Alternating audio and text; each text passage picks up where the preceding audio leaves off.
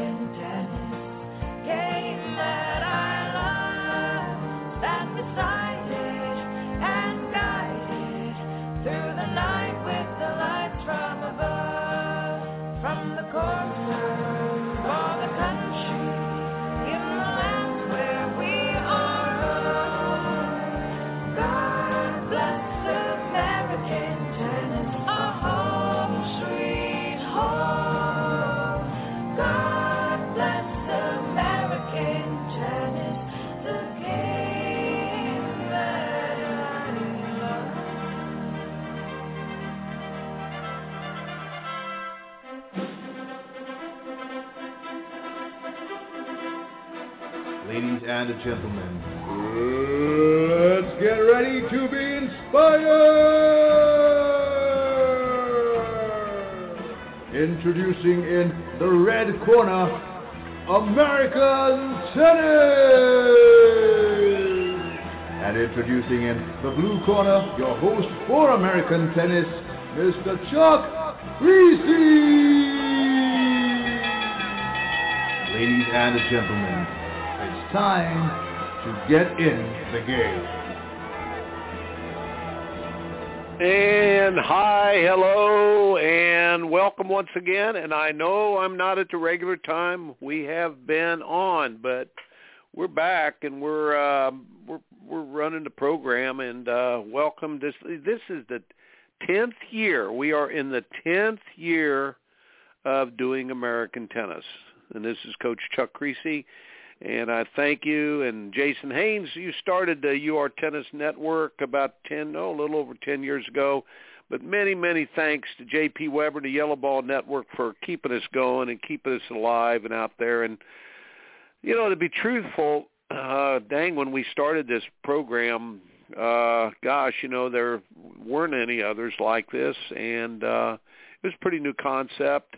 And uh, my friend Ashley Hobson down in, in Florida, he kept saying, "Coach, Coach, you got to get out there. You got to get on these videos." He actually, I've got 15 videos. I'm going to reach out to Ashley. He's got 15 videos I've never put up on YouTube or anything, and you know, we sort of had that saying when I was a kid, fool's names, fool's faces, always seen in public places, and you you never wanted to put anything out that wasn't really good. I, you know, I, I don't need to go into that, but the first book, when I wrote my first book, it took me about 10 years to get the information together, and then when I did it, while it's a process, I had to write it longhand, and you don't want to hear all that story, but the bottom line on the thing is we never wanted to put anything out there that, that wasn't either research, true. You had to accomplish something. There weren't so many soapboxes out there. Ashley's always bugged me, Coach, got to get stuff out there, and I might hit him up to get some of those out there sometime. But there's so much stuff out there, and you know, if you're listening to this program, thank you because you're a loyal listener.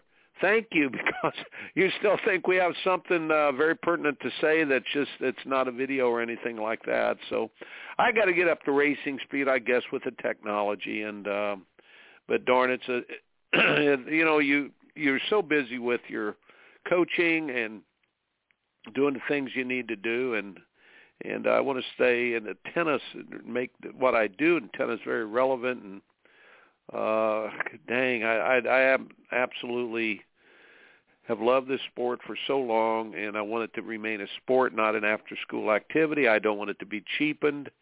And I think if you're listening to my program you don't want to either and uh, but thank you if you've listened for a lot or any of this 10 years. But uh, we're going to try to keep it rolling, and I'm going to try to. I, I don't know yet about the videos and all that stuff, but we'll we'll see how that all works out. But today, today I I um, got to understand every time I go to get a uh, someone you know that is going to be very interesting to listen to. Um, I tried a couple different people, this uh, diff- couple different coaches, and I promise you I will get Josh Goffi on here, who's just been doing a tremendous job at the University of South Carolina with his uh, his program, and they are one of the fastest rising program. But uh, we t- hats off to Bryan Shelton out there. I, I hope maybe later in the summer I can get him on the program and talk about exactly what he's done to make Florida tennis shine so much. But today it's just me, and I, I want to talk about something that I'm very passionate about, you know, solving the tennis scoring dilemma. And I want to not just be an alarmist and throw out problems there. I want to pr- provide solutions. And the great coach at Georgia Tech, Kenny Thorne, always has said, Coach, you've got to try to make a difference. You make a lot of good points. You've got to try to make a difference. And that's absolutely true. And uh, whatever – difference we can make, we're going to try to make it, make it here on American Tennis Radio. And uh, our program is, uh, as you say, we, as we've always said on this program, that we want to stand up, speak out, say those things that need to be said, address issues, not people. We will address organizations. I'm hoping the USTA, you're listening, or some of your members are listening to this and uh, remember, I served the USTA in a lot of capacities early in my career, and I did a wonderful job for the United States of America. And I, the organization, when it was a completely a service organization, and uh, there are many, many good people and many, many good things they do. I'm not bashing them, but I hope you're listening because I want to talk today about something that is really, really important to the history of tennis. We cannot dilute, pollute, and prostitute our sport if we want it to remain relevant. And uh, the ITA, I don't like you guys too much. You all know that. I, but I was secretary of ITA. I used to sign all the All-American things. I was into it when I was in my early 30s and did all that. But any political organization that is a uh, you know this organization that says we're running things i that bothers me. It uh, even the greatest leaders are servants. They're servants of people. And i don't like the top down management. As you know i don't like socialist things. I like free enterprise. I like bottom up i like uh, we as americans fighting to provide our own freeways not pathways. We want we want freedom more than anything uh, and, and again, we'll, we, we will use these organizations. I'm t- not telling you not to support them, but once again, uh, we do not need systems. We need incentives. Remember, everyone out there, if you deal with the public, if you have an organization, could be, should be service first, service to other people. And often that that uh, translate into being a servant sometimes. You have to be a servant of the people but service first and um, against top-down management. So um, that's our intro. But I want to talk about the scoring system and put a uh, something together for you here. And, and uh, the program will be a little bit shorter today, so I'm going to try to get through it here and uh, make some sense of everything to you. So the history on this, of course, I've been battling against abbreviated scoring gosh, uh, as I've mentioned before, they uh, a guy named Jimmy Van Alen came up with the idea back in the late 70s. I I don't know what his credentials were for this or the reason for, but it seemed like all right, this could be interesting. And uh, remember, we played three out of five sets in the finals of the NCAA tournament. We always would play three out of five sets in the finals of the Nationals at Kalamazoo. Every three out of five sets was the standard to win any great championships. And of course, they had the tiebreaker. They came along with the tiebreaker to uh, stop, you know, make make things a little bit shorter. I've often mentioned that my greatest memory in junior tennis ever is that I won 20 to 18 in the third set one time at a high school match. The, the score was 9-7, 3-6, 2018. I learned tennis bravery that day. I got a great recall button for the rest of my life that day. So I've never been for abbreviating anything, but we went to tiebreakers. Then the Jimmy Van Alen came out with the thing, oh, this VASSS scoring system, Van Alen scoring system. And they did it for a while as an experimental thing in college tennis. And very quickly, within about two years, I realized some of the best counterpunchers and some of the best Schwartzman-like players, Schwartzman or smaller players, were taking losses. I go, I couldn't believe it, especially in the indoor courts and things like that, where the points were quicker and shorter, and you would see someone knock off a game. Uh, and you didn't see the, uh, the the opportunity that smaller players had to break down someone's serve. Much like if you're watching the College World Series right now, it's so interesting to see how the great coaches, whether it's the Tim Corbin or the at Vanderbilt or the coaches out there at the other schools, they break down the pitcher. They like to get deep into the count for a reason. They break the pitcher down. Very much you had to do that if you wanted to beat the big servers, but the NOAD came in. I saw people lose. I started battling back in the mid 80s against it. But remember, back in the mid 80s, we were able to play all summer with traditional scoring. We were able to play other tournaments with traditional scoring, and it didn't really hurt you that bad because we played so many matches. And then in the 90s, we went ahead and uh, the USTA realized it is not a rule of tennis. So they and some of we coaches battled and battled, and finally we got traditional scoring back. But for about the next 15 years, there were little little talks about from some of the schools that maybe didn't train that hard or maybe had fewer matches and uh some of the schools were more liberal to tell you the truth they wanted shortened things because uh, it's sort of it, everybody knows this, folks. I've said it before. It's all right to be smarter than your hound dog. You don't want to have to outrun them, but but everybody knows too. It's nature nurture self. You've got God-given talent.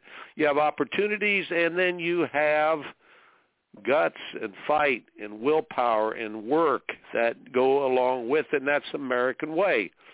If you take away the ability to extend games and tennis and things. So what the heck happens?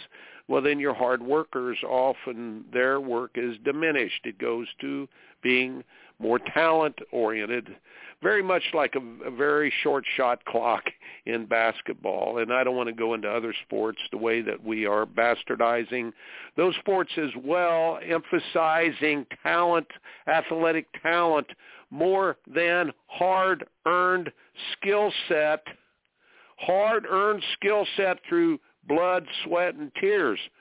The work that you do is not honored with abbreviated scoring. So we had so many players take losses. I remember, I'm not going to point them out, but there's some very, very great players that never surfaced because of no ad scoring. They never were able to do their deal much like a middleweight boxer, being able to being able to minimize the effects of the big, big ball strikers. So tennis became less interesting. Then you had the evolution of the high-tech rackets, and then you had more abbreviations and more people, flim-flam men, coming in and say, let's try this, let's try that. Long and short of it, I've been really, really battling this. I retired from college coaching first time 2008, but the battle went on even when I was overseas working in the ITF. I would argue with the great Dave Dave Miley, if you're listening out there. I would argue with you all the time about the 10-point tiebreaker for the third set and how wrong it was that when someone wins a 10-point tiebreaker, it's sort of like kissing Aunt Sally. It's not really, or Uncle George if you're a lady. You know, so you, it it is absolutely not a rite of passage when you win a tiebreaker for the third set.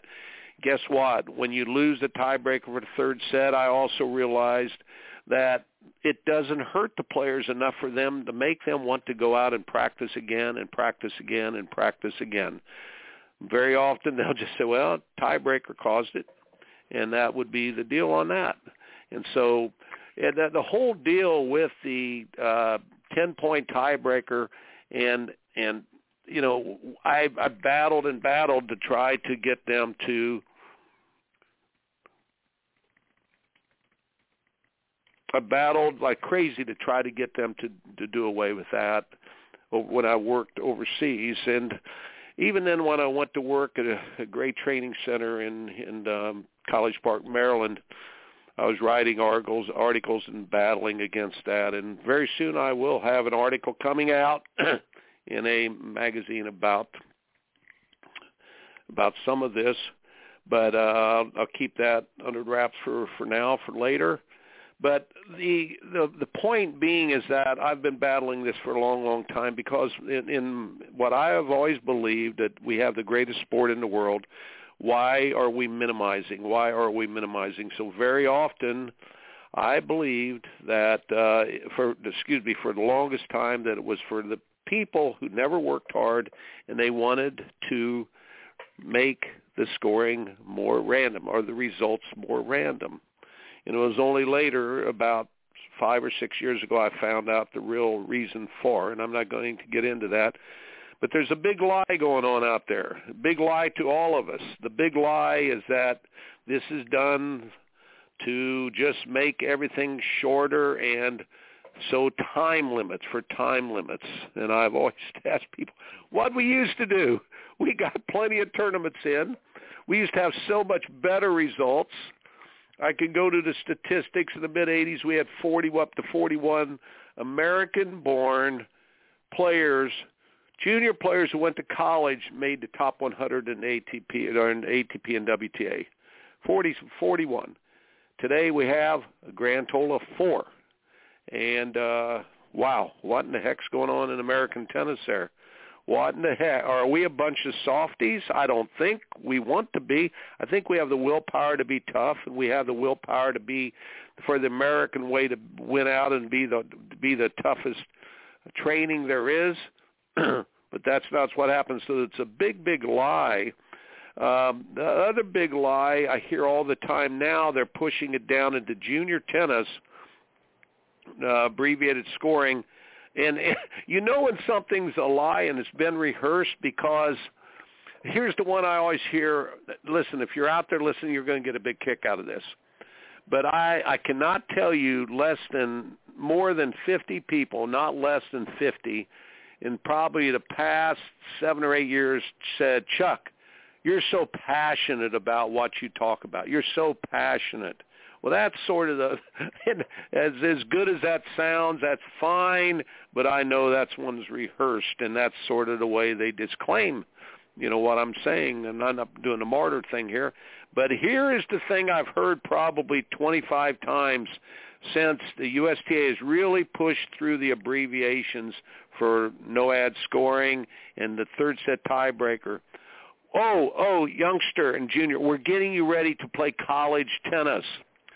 Well, this is this is the thing too, folks, and I want to go through this because I want to get to the real part of this program is to give you some other solutions and how to think about that. But I've got to give you the history on this.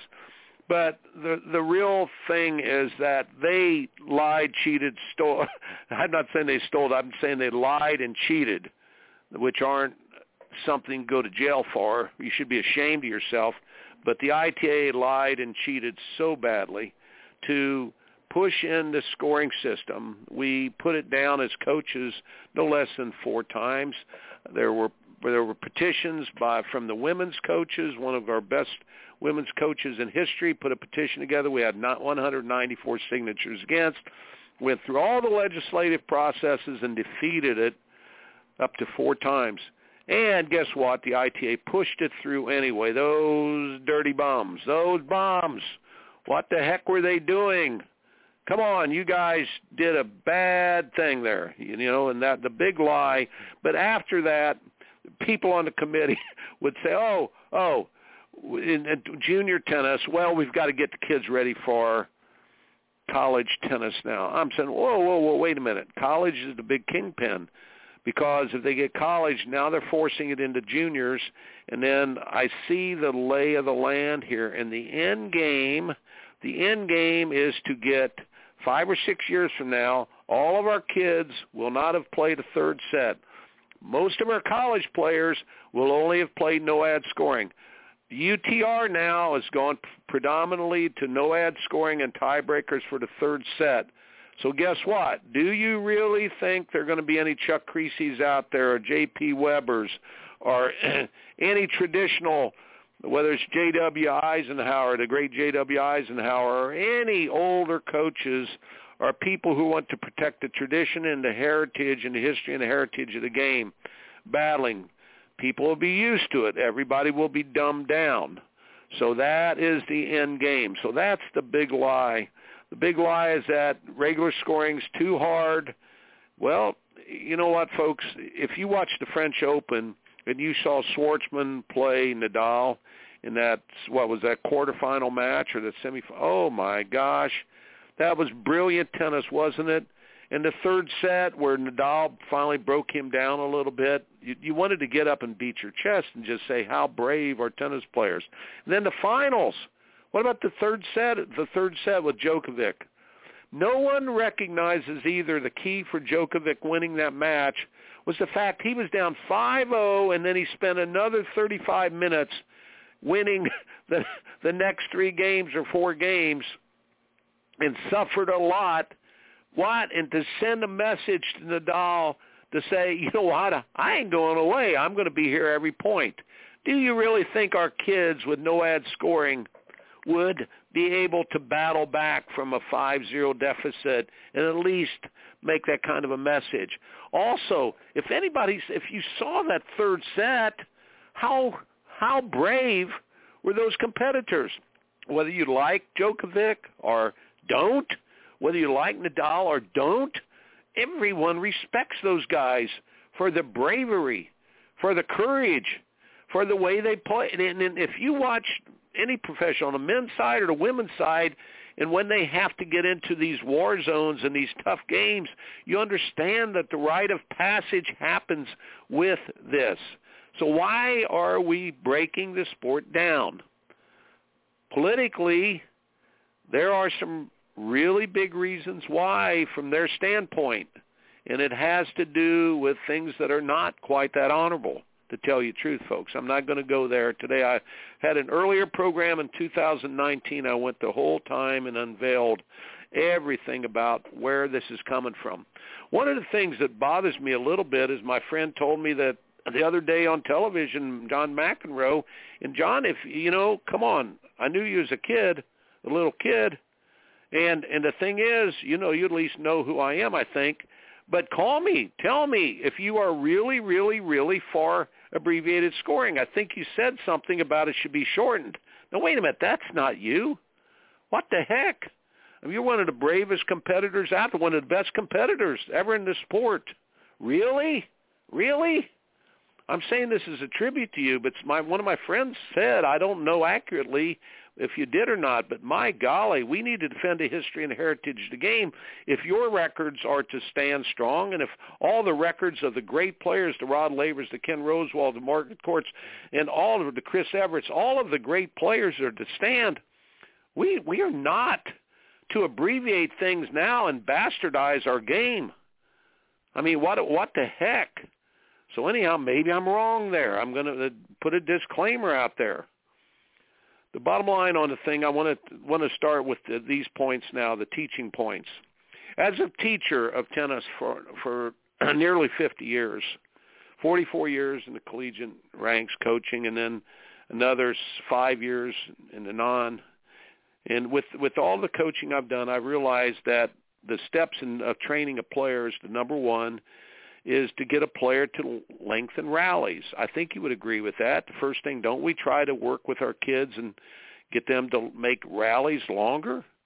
Okay, don't then don't we try to get them to make points longer? I have a great friend, Mike, great Mike Sprengelmeyer. His son was uh, one uh, great. Uh, he was number one player, American player, in college in 1997. Was on the pro tour, made top 100 in doubles. But his dad made the most both most brilliant statement that was so simple one time when he's talking to a group of high school kids. He said, youngsters, if you want to win all your high school matches, and if you're a high school player, listen to this. Listen to what I'm saying. If you can make six balls in a row every point, you will win all your high school matches. Right. That's exactly the truth. If you can get deep into points, regardless of what anybody says, if you can make six balls in a row when you're playing tennis – you, you, no one's going to beat you at the level you're at at a high school level. And uh, you know, I don't care how big their serve is. Nobody can do it consistently. If you can make six rallies, six points in a row, or six rallies in a row during a point. So you learn to lengthen rallies, and you learn to lengthen points. You know what number three is, folks? You learn to lengthen the games. You have a, these games that teeter on deuce ad, deuce ad, and the drama intensifies. It's like if you've been watching the College World Series, the long at bats, the, the the full counts where the guy fouls the ball. You hang on your seat, you hold your breath. Go, oh, oh, foul ball. Oh, foul ball. Oh, oh, oh base oh, hit. No, no, no. The guy grabbed it. And it's the drama that makes our sport so great. Those critical games are only about three or four, maximum five times during a match where you have the long war zones. And when you have those war zones, and we call them war zones because they're pivotal times. These are things that help you lock in your lead or it helps you make a statement like Djokovic did. He did not let any of those games just go. Folks, Djokovic would have lost at the French Open had he lost that first set 6-0. I'm convinced. Look, I'm convinced, and, and and you might disagree with me, but he would have lost the French Open. He made a statement with those last three games and those last three war zones that he had to come back to 5-3 and make it 6-3, lose the set 6-3, that I'm not going anywhere. And that's what you have to do when you play this great sport. So you learn to lengthen rallies, then points, then games, then guess what? You learn to lengthen the sets. Any player knows that you're playing the number one seed for the first time. You get out there and you you hit keep rallies and in long long games and you get and you lose seven five and then second set a lot of times if you're the underdog you might lose a six one. But first set was a war zone. First set was a great great battle.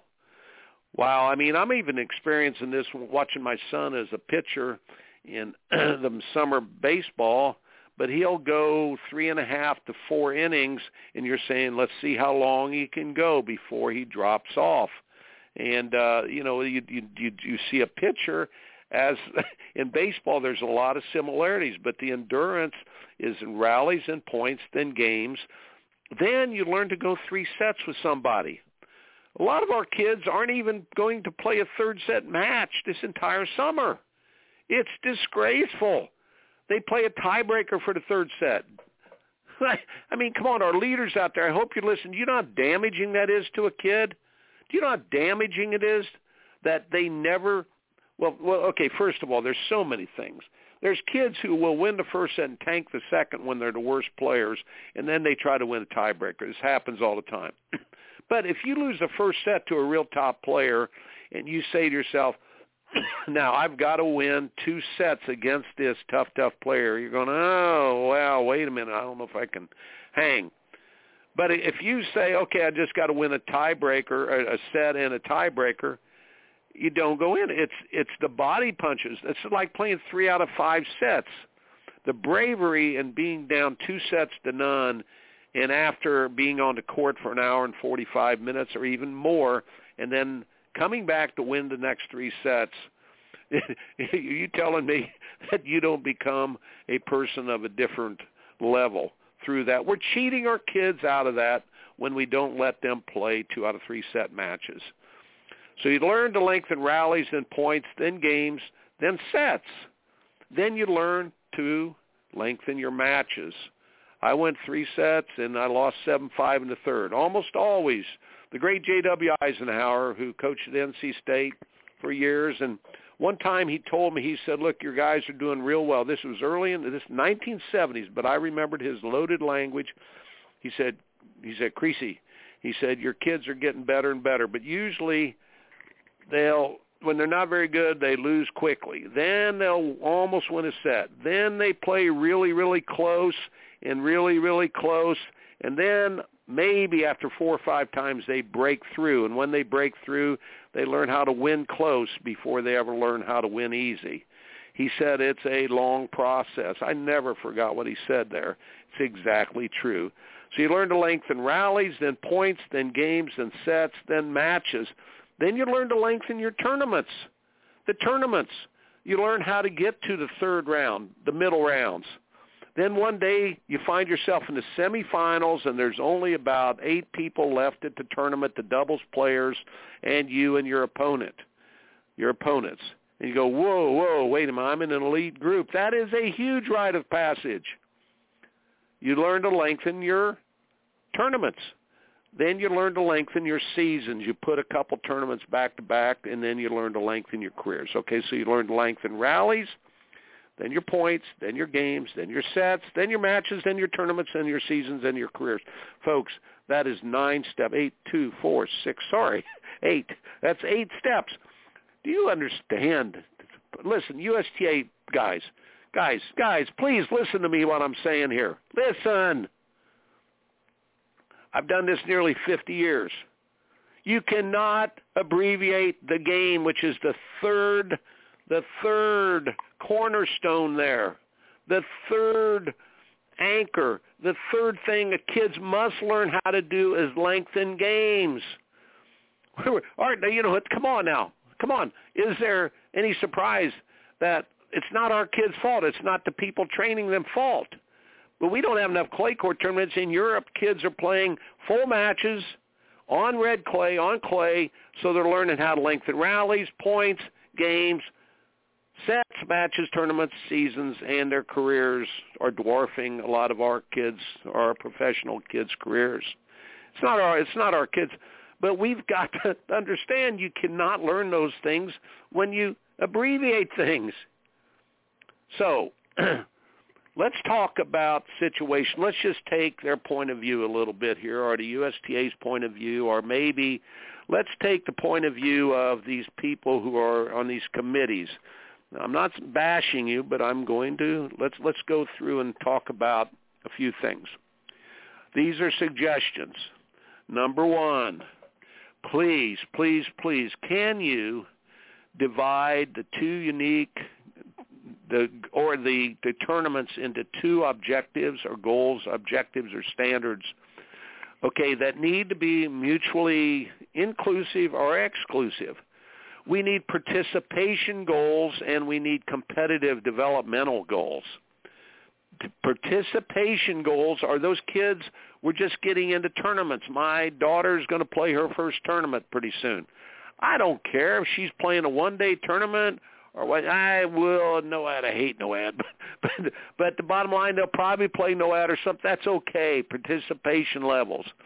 But I want her as she gets to be in a competitive environment, like high school tennis. High school coaches, if you're listening, you are doing great, great harm to your players if you play no ad scoring or 10-point tiebreakers because they do not develop the competitive skills that they need. The tournament structures, dual match structures of competitive level need to be scoring systems that are traditional. Now I'm going to go through. I just wanted to make that that separation there to start out with. It. You should have participation goals or competitive goals.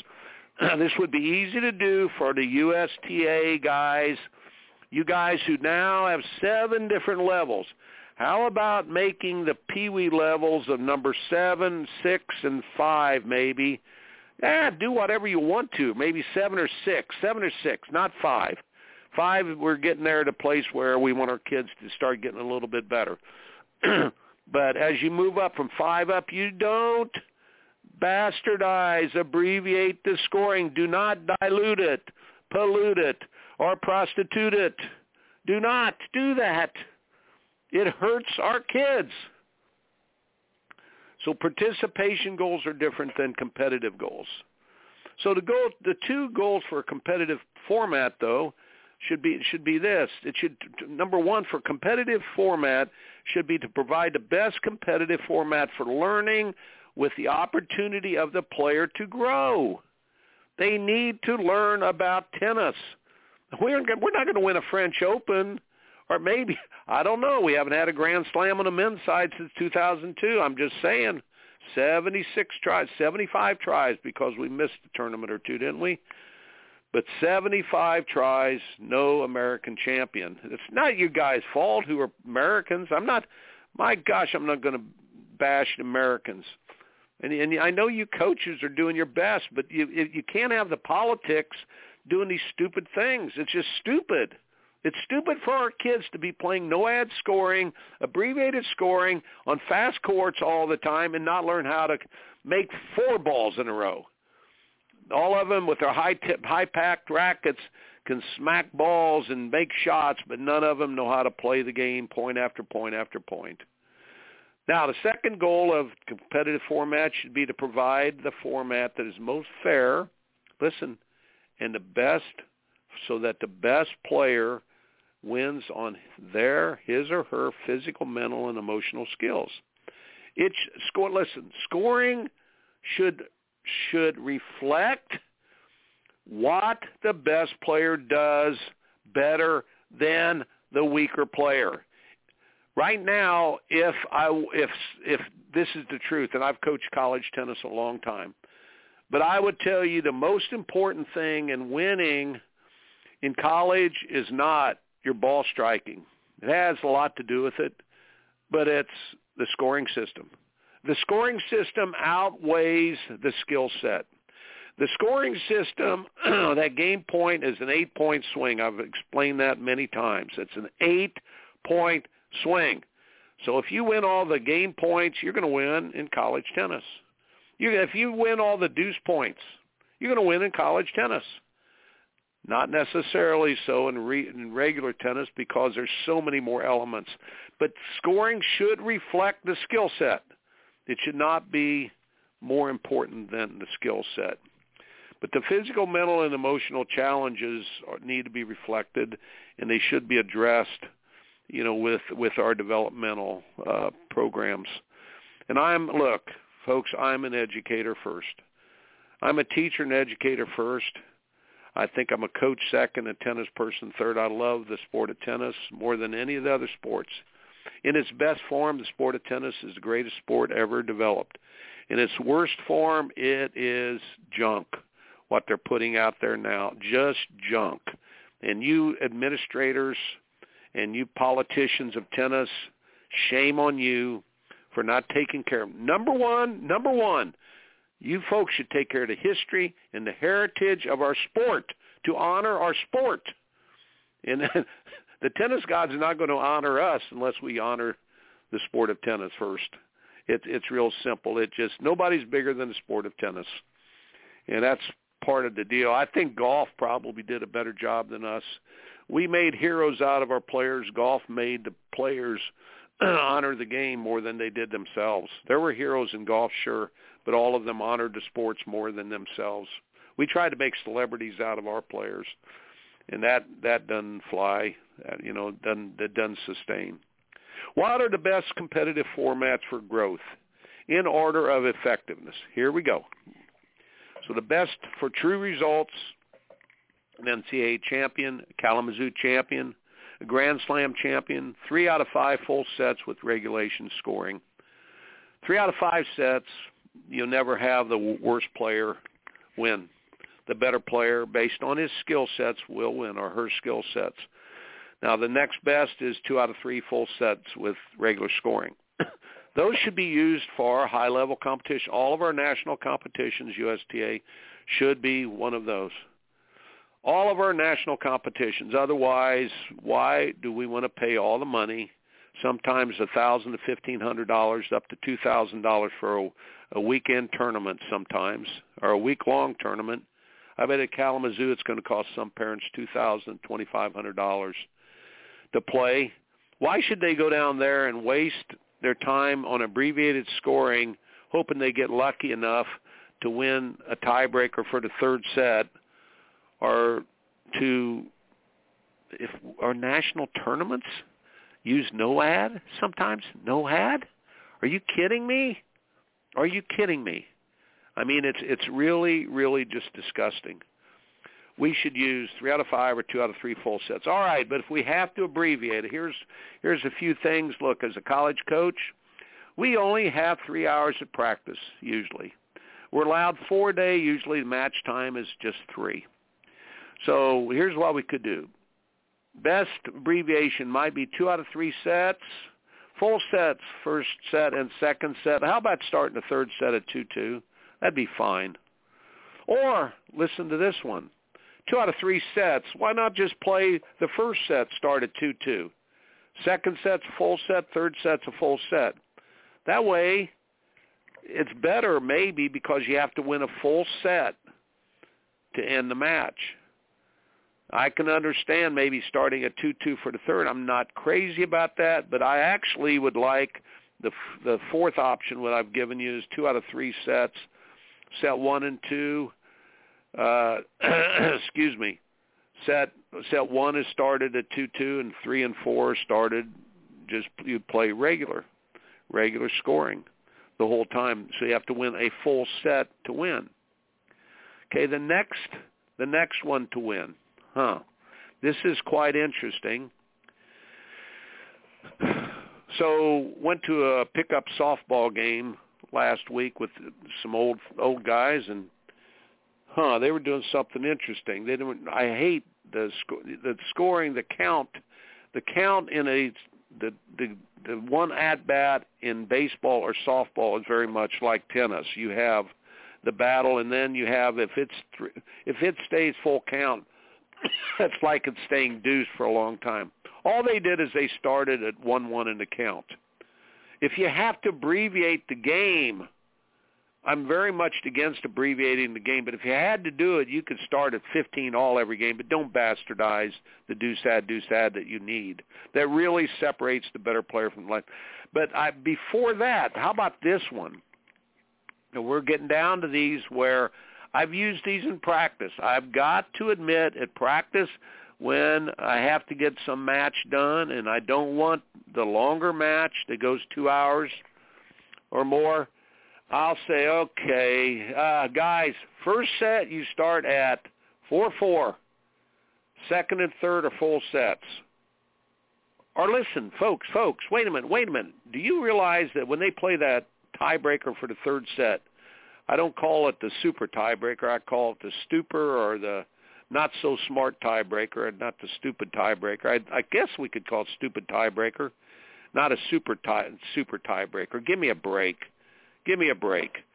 But if you would play first of all, I wanted to say about that tiebreaker for the third set. It's such a different momentum, and it's such a different sport than playing regular games. You would be better off starting at 3-3 in the third set because you would still have to break someone's serve. You start at 4-4 in the third set, you would still have to break someone's serve. But let's go back to the option. If you have to play that tiebreaker, you have to play that tiebreaker. You're giving it a full set value when you let it be the third set score. Why not just play the tiebreaker the first set? All you tournament directors, you want to get your tournament over with your back draw. If you will play the tiebreaker the first set, you will get the correct player, the better player to win that match. Why? Well, if you're the if you're the better player and you lose that first set tiebreaker, believe me, we call it the icebreaker you're not going to lose that second and third set. Believe me, the better player will win that. However, if the better player wins that first set, they're going to win probably a tiebreaker and that first set. It'll be quick. But very often you might get the weaker player plays hot for that tiebreaker and they win the first tiebreaker and then the the other better player wins the other two sets. It is just so so wrong to make the better player play that crap in the third set. Tiebreaker is crap, and it hurts players. It hurts their development. What would be next? We've already given you six. Again, five and four of these should never be used in competition and in competitive development skills, maybe in participation. If you want a participation goal, maybe do that tiebreaker for the third set, then do full set, full set for the second and the third. That way your kids still learn. All right, uh, let's see what else might. Oh gosh, how about two out of three sets? Start all the sets at two-two. That might be good for young ages. You do those four-game sets, but above all, don't. I might have brought this up in a meeting when when they before they threw me off of the committee, national committee for uh would you believe they I think they thought I was outspoken. I I was kind. I was polite, but I didn't always agree with them. Huh. Well, wasn't that what I was supposed to do to defend the sport of tennis? Anyhow, one of the things I said, the lady even asked me one time, she said, so you'd be more in favor of starting at 2-2 every set, four game set? I said, yeah, that's better than no ad. But you'll maybe only use that, I told her, in participation goals. So with participation goals, yeah, it'd be all right. Start 2-2 to first set, 2-2 to second. Don't do the one, two, three, four crap. Do two, start at 2-2, and then just call it, if it's a 4-0 set, call it 6-2. Nobody cares. It doesn't, it doesn't matter. We're down to participation stuff. All right, so that's about number six or seven. Do you know what we use for number eighth best alternative is what we use right now in in consolation. Two out of three sets and then tiebreaker for the third. Or number seven, tell me which one of these seven and eight, they both smell. They both stink. Two out of three sets, no ad scoring is what we do in college. I got it down here, number eight, number nine. Eight and nine is that. Number nine would be no ad scoring and a tiebreaker for the third. Oh, whoa, here's might be a better one. You know what is not bad? Nine game pro, eight game pro set with regular scoring is better than a two out of three sets no ad. Now listen, okay, before I go any further, that I didn't mention the six game set they're doing for doubles. Is that laughable, parents? Is that laughable?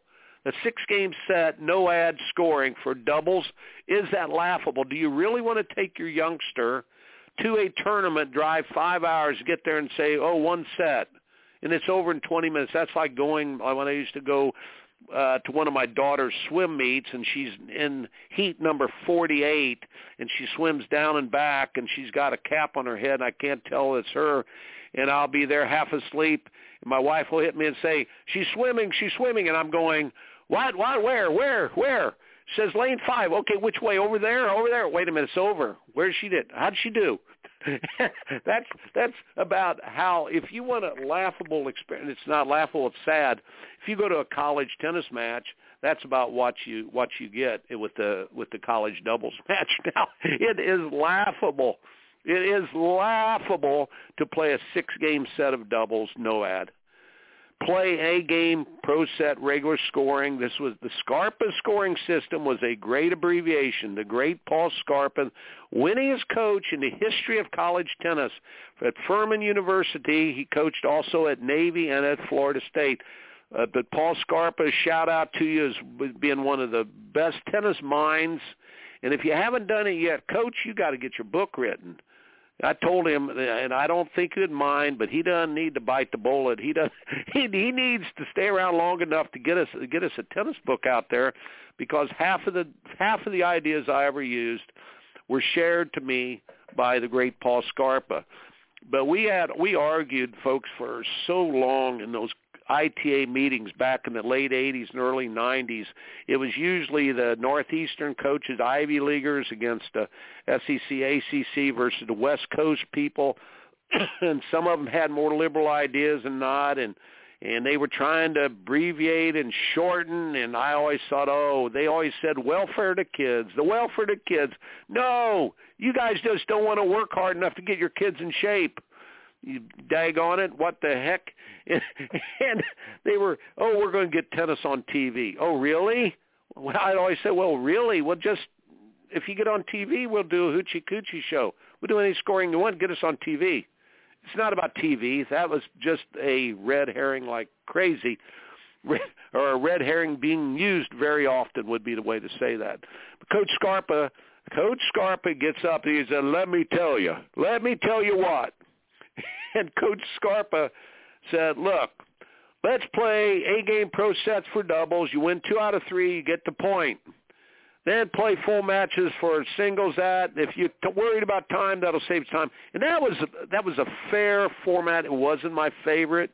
We developed players great in the 70s and the 80s when we played two out of three full sets of singles, two out of three full sets of doubles, and players got better because they got the reps. Now this oh, now they they some of the teams will stop the match when if a team gets to 4 they stop. They call it clinch. Oh, it's cute. Clinch. We clinched it. Yeah, it's it's uh not not a not a good thing but the pro set was not such a bad deal. It was just sort of was okay, not as good as two out of three sets. I have brought forward lots and lots of ideas and issues today. I um, we will have a, a, a person on next week. I'm going to get get a. I'm hoping to get my uh, you know former player and great great coach uh, Josh Goffi on the program sometime soon. What he's doing at the University of South Carolina is fantastic. There's a lot of great college coaches out there that are doing great work. There's a lot of coaches out there. But I, I want you to know that, you know, tennis is still the greatest sport in the world. And I'm speaking to you, uh, you know, the USTA people, your service organization. Listen, I know very many, a lot of you guys down there that work there, and you work, you know, tirelessly many hours with young people all over our country and we need to be grateful for the opportunities we're given. However, I know how political the politics of these things work, and if any of you you're in business or you're in the school systems or thing, but a lot of times the loudest mouths get the biggest audience at first. And it, with now with the way the internet is, sometimes people can have a soapbox without ever having accomplished anything, with very little experience and they have an opinion that they push forward because they're the loudest megaphone in the room. This ain't right.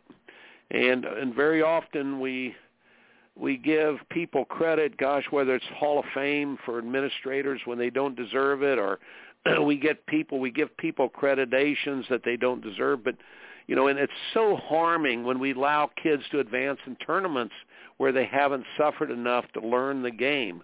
When you champion the weak, you weaken the real champions. And you know, USTA, if you're after participation, you must understand something that participation does not breed excellence. Excellence will breed participation all the time, but it's hard-earned excellence. It's excellence that comes through the blood, sweat, and the tears of doing the right things over and over and over and over and over again. For us to have champions, we have to have championship training. We need championship training. We need championship mentoring. But most of all, we need championship incentives with our scoring system and the way our tournaments are run. We, we do not have championship incentives. We don't need systems. We don't we don't need more hoochie coochie shows and and oh this is so many points and that's so many kids do not play for points. Kids play for rivalries and tournaments of heritage. They want to be able to say, I won the Orange Bowl. I won the Cracker Bowl. I won Kalamazoo. Don't you dare think about changing Kalamazoo and pushing it down to Lake Nona. Don't you do that. You already taken the NCAA tournament pushed down there a couple times. You guys, that's not going to grow tennis. It, it does not help tennis. We need youngsters would rather win Kalamazoo than be ranked number one in the country. They would they would rather have, win a tournament of heritage, a Crackerland, a Pepsi 16, the South Carolina State High School Championship. They would rather have a title than to be ranked, to be ranked something higher. And the UTR, I I got look. The UTR, I know a lot about that from its inception. The guy came up with that is a brilliant man a brilliant man. Coach Dave, you know, I'm talking about you out there. Brilliant and a good man, Dave Howell. You know, and and then uh, Daryl, thanks. A lot, a lot of great work there. But here's the deal. Here's the deal, guys. It was meant, and it should be meant for kids' self-improvement. The problem's happening now because it's a measuring stick, is that kids are sizing up others against what where they're at and they're they're going after the wrong thing they're going after goals that are not that are not I don't want to say idealistic. I'm not I don't mean that. They're going after goals that are shallow. The rankings of this. I was hey, I was at 11.1. Okay, wait a minute. Was that you know, hat size, shoe size. No, it's shoe size. 11.1 I was shoe size. Okay. No. Kid kids play listen, kids play for rivalries and tournaments of heritage. And if a kid is the best player, he needs to be the state champion. It doesn't. We shouldn't have state champions. Why? Because kid played just the most tournaments. We we should have the right champions. When we champion a week, we're going to weaken all of our real champions. Well, heck, I know I'm opinionated, folks. I know that I am fired up about tennis. I love tennis. I love the sport it the game is something, but the sport is the greatest there ever was. I played all the sports, or just about all the sports. I think six different sports growing up, and I used to love basketball. But boy, have they made a sham of basketball! Isn't it terrible? They have just oh my golly, it's just awful what they've done. The marketing people have been allowed to run that into the ground, into the ground. But tennis, uh, let, let's let's do our part.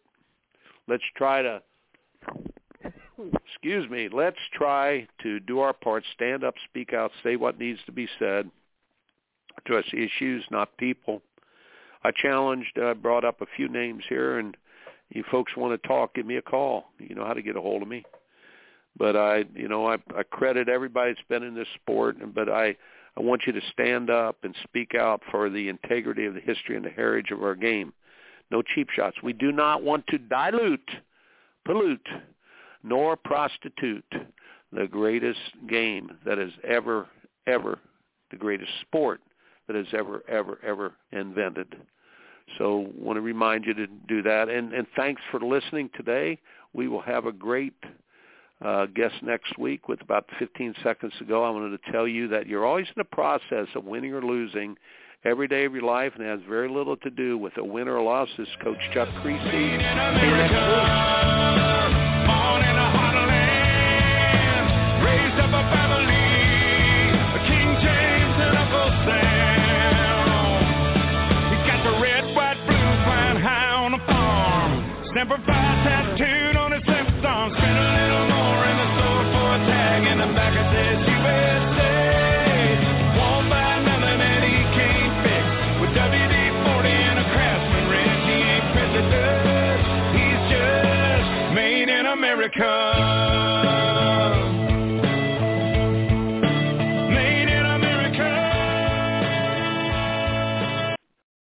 Lucky Land Casino asking people what's the weirdest place you've gotten lucky? Lucky? In line at the deli, I guess? Aha, in my dentist's office.